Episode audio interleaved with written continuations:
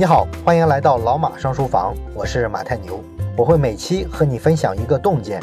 如果想听更多内容，欢迎关注老马上书房的微信小程序。咱们接着讲美国陷阱。上回书啊，我们说到本案的主人公皮耶鲁奇被美国司法部啊起诉了，关进了监狱。那么联系到自己的东家法国阿尔斯通公司之后呢，阿尔斯通公司啊就给他派了一位律师过来。但是当这个律师去监狱里面找皮耶鲁奇的时候，皮耶鲁奇啊有一些恼火啊，为啥呢？因为来的这位律师吧。经过他一聊，发现，在刑法方面的经验是一片空白。然后呢，这个律师啊，对皮耶鲁奇的态度呢，也是十分的冷淡。书里的原话是说，浑身上下散发着一种漫不经心的新手气息。更要命的是什么呢？就是他对阿尔斯通的业务啊一无所知，而且呢，他对皮耶鲁奇违反的这部反海外腐败法的法律也基本不清楚。他只知道一件事儿，就是皮耶鲁奇被起诉的罪名是贪污罪和洗钱罪。你说这个贪污罪啊，还说得过去，毕竟这是因为行贿的事儿被起诉嘛。那洗钱这个罪，一般不都是什么军火贩子呀，或者是毒品贩子，他们才会犯这个罪。你说皮耶鲁奇犯这个洗钱罪，这不是荒唐吗？他们是怎么想出来这个罪名的呢？哎，律师呢就给他解释说，这个啊都不是问题的关键啊，你别纠结于这些细节啊。我能干的事儿就是劝他们释放你，我会提议呢用十万美元作为保证金，打动检察官，让他同意啊保释你。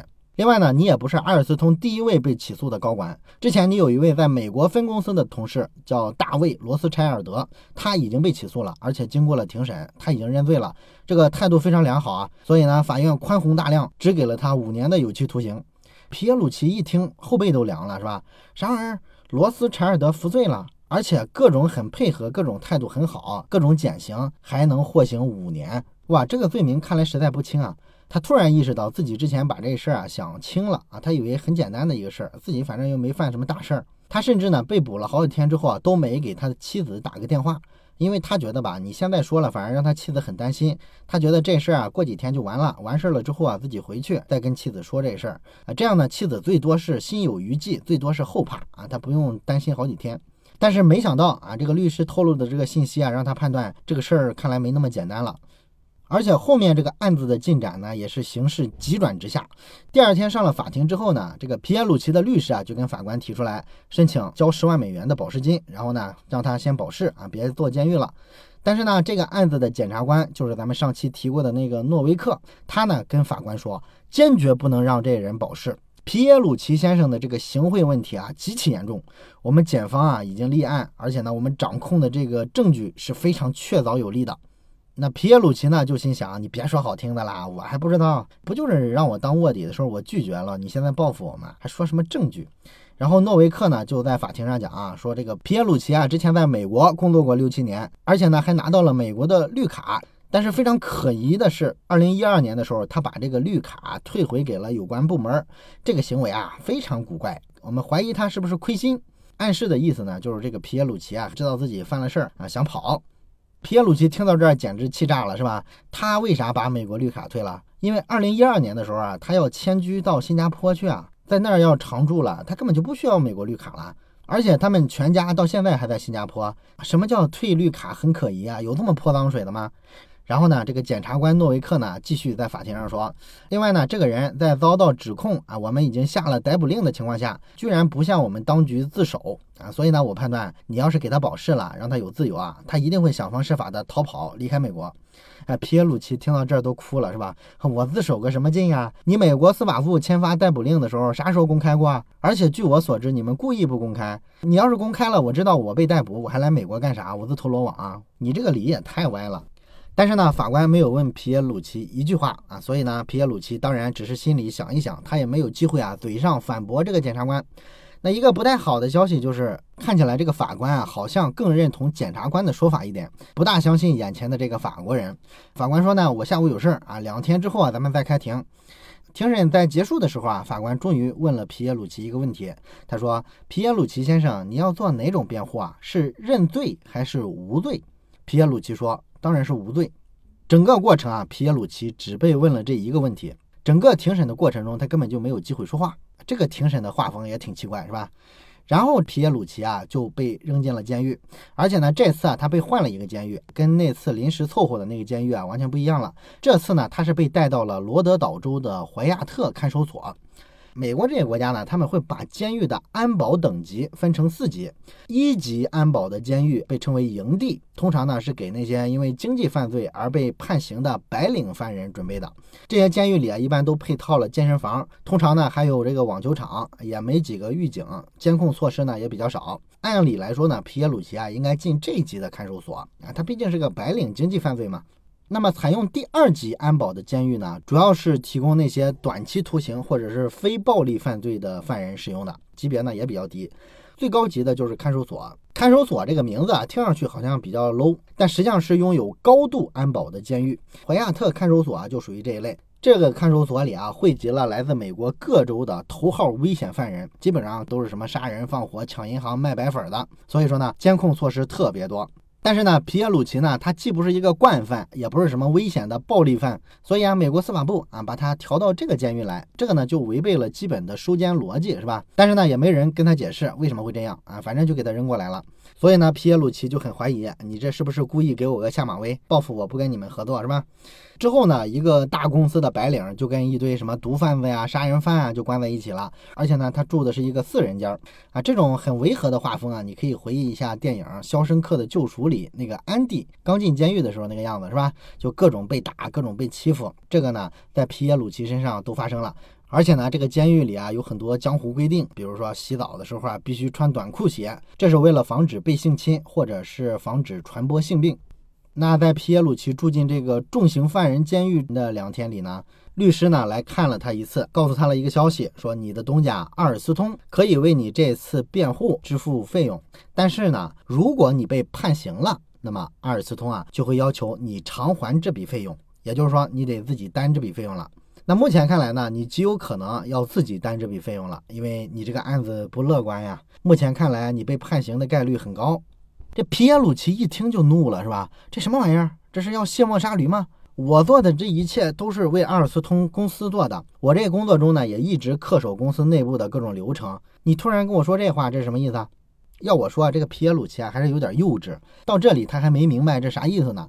实际上看到这个地方的时候，我都明白了，公司什么意思啊？公司就是告诉他，你最好咬着，别认罪，别把公司的其他高层都给供出来，这样公司才付给你费用啊。如果你把高层都供出来，把公司卖了，那谁愿意给你担钱？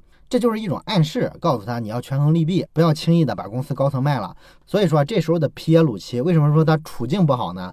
他就是掉到夹缝里去了。一边呢是老东家的威胁啊，不许他们把自己咬出来，不然我们就不管你了，你自生自灭吧。另外一边呢是美国司法部的检察官各种施压，你要不配合，我就让你吃不了兜着走。你说说他掉这空里有多难受？后来呢，皮耶鲁齐想了一下，还是要让律师啊为自己争取无罪辩护，因为他觉得自己这事儿不是多严重，所以呢，他就跟律师啊认真的交了个底儿。他说呢，我被指控的这个罪名啊，无非就是因为我知道阿尔斯通当年在印尼为了拿合同利用中间人的这些行为，但是决定雇佣中间人的事情可跟我没关系啊，我又做不了这个决策。而且阿尔斯通呢也有非常严格的内部的审批流程，按照流程呢是有更高层的上级下达命令才能去行贿。我在这事儿里啊，只扮演了一个次要角色啊，我既不是客户，也不是找中间人的人，我还不是那个批准去找中中间人的人。所以你作为我的辩护律师呢，我希望你去跟法官解释清楚，说明白这个背景。我们阿尔斯通公司啊，要想招募中间人啊，需要十三个人签字，还需要三位最终签署人中至少两位签字，然后再提交给阿尔斯通的 CEO 伯科隆。有这么多的流程跟文件，你直接去我们公司把这个当时签字的文件要出来，然后给法官看一下，这就能证明了我对这件事儿实际上是没有多大责任的。这个决策链条上没有我。正说到这儿呢，这个皮耶鲁齐突然停下了啊，因为他发现呢，律师啊像看傻子一样看着他，然后他迅速就明白了自己确实太傻了。没错，是拿到这些签字的文件就能证明你皮耶鲁齐是清白的，但是代价呢？代价就是公司签过字的那一连串的高管全暴露了。而且白纸黑字的送到美国法庭，告诉他们：你看我司这么多高官都在行贿，这是疯了吗？谁会干这事儿？这不是疯起来连自己都打吗？这不可能发生的事儿嘛，对吧？所以说啊，皮耶鲁齐突然觉得自己太天真了啊，没弄清楚这里边的利益关系。到这里呢，他也突然明白了，为什么他通知阿尔斯通公司说自己被捕了之后，阿尔斯通啊给他找了这么一个二把刀的律师。而且后来呢，公司在美国有分公司啊，也没有派个人过来看看自己，估计啊是公司已经战略性的把他放弃了。从此呢，皮耶鲁奇啊大概需要一个人孤身奋斗了。不过呢，经过和律师的沟通啊，皮耶鲁奇逐渐对这个案子的一些细节了解了更多。实际上呢，在三年前的时候啊，美国司法部啊就启动了对阿尔斯通的第一轮调查，也就是说，调查从二零零九年底就开始了。美国人啊刚启动调查的时候就通知了阿尔斯通，并且呢要求阿尔斯通配合。那对于这一类的案件呢，美国司法部的常规做法是和企业做一个交易。一般来说呢，是和企业签一份推迟起诉协议。啊，我们暂时呢不起诉你，但是代价是什么呢？你这个企业必须要自己承认自己有罪，而且呢要主动披露所有的犯罪行为。必要的时候啊，你甚至要自己揭发自己的员工、自己的管理层。再之后呢，企业还必须要承诺啊，建立起一套内部的反腐败机制。你还得找一个我美国司法部信得过的中立的监督员，监督这套机制啊运行的好不好。然后这位监督员呢，要连续三年向美国司法部啊做汇报啊，我整个情况落实的怎么样？所以你看这个要求是不是很熟悉啊？中美贸易谈判里面一直达不成一致的有一处地方就是跟这个很类似。美国人提出来说啊，你们中国要改进知识产权保护什么的，要什么人大立法，那改进的程度要由我们美方来监督。哎，我们每年呢要跟老师检查作业一样，给你们评估打分，由我们来判断你改的到位了不到位，哪些地方要再继续改。对于这种要求呢，中国是坚决拒绝的。这怎么可能呢？对吧？这个不是说单纯的给不给我们国家面子的问题，这是一个主权问题。咱们都是主权国家，是对等的。你怎么就居高临下的提这种要求啊？谁给你的优越感？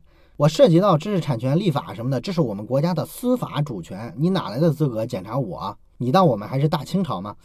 但是对于大部分的企业来说，美国提出这种干扰你独立自主运营权的要求呢，你就只能默默的忍了。这可是世界第一强权国家，如果企业能遵守这些条件，那么法官呢就会和企业达成协议啊，结局呢通常就是罚点款了事儿。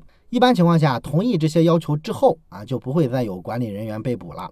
那在阿尔斯通的事情啊事发之前，另外两家法国企业道达尔和德西尼布，按照这种方式呢，分别在二零一三年和二零一零年支付了三点九八亿美金和三点三八亿美金的罚款。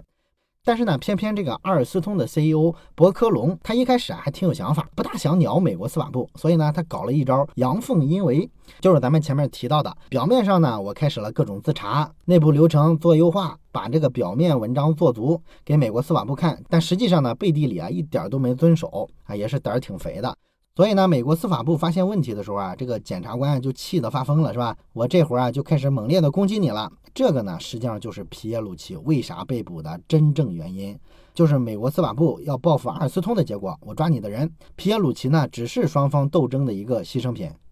而且呢，美国的司法部吧，后来也确实拿到了很多的证据，比如说当年阿尔斯通啊在印尼的那个发电站项目，它完整的合同是怎么回事儿，包括给中间人的转账的记录、签的这个合同之类的，还有阿尔斯通内部啊决策层高管之间的这种邮件往来，都被美国司法部掌握了。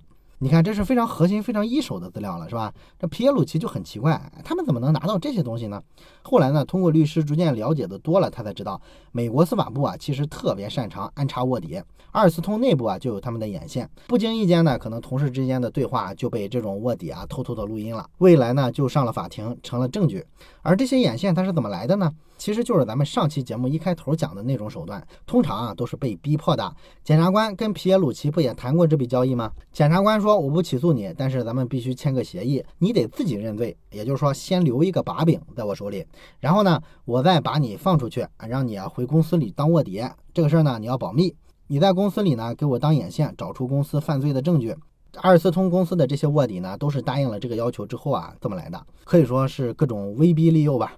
然后在紧接着的第二次法庭的开庭上，皮耶鲁奇呢已经有预料了。他预料到检察官诺维克这次估计啊会因为自己不愿意当卧底，继续惩罚自己，而且呢有可能把这个筹码加重。哎，果然，第二次开庭的时候，诺维克又慷慨陈词，他又一次提出拒绝皮耶鲁奇保释的请求。同时呢，他还说了一句让皮耶鲁奇惊掉下巴的话，他说：“皮耶鲁奇的罪行啊将被判终身监禁。”究竟这个话是一个幌子吓唬皮耶鲁奇，还是说真的就这么严重呢？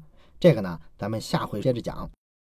最后呢，我想跟大家说一件事儿，就是咱们好多朋友啊，不都说嘛，说咱们这个节目啊做了这么久，怎么也没个微信群什么的做个交流呢？我想了一下呢，也对，所以呢，最近啊就拉了一个微信群，啊，想跟其他朋友啊或者是跟我做交流的呢，可以加一下这个微信群。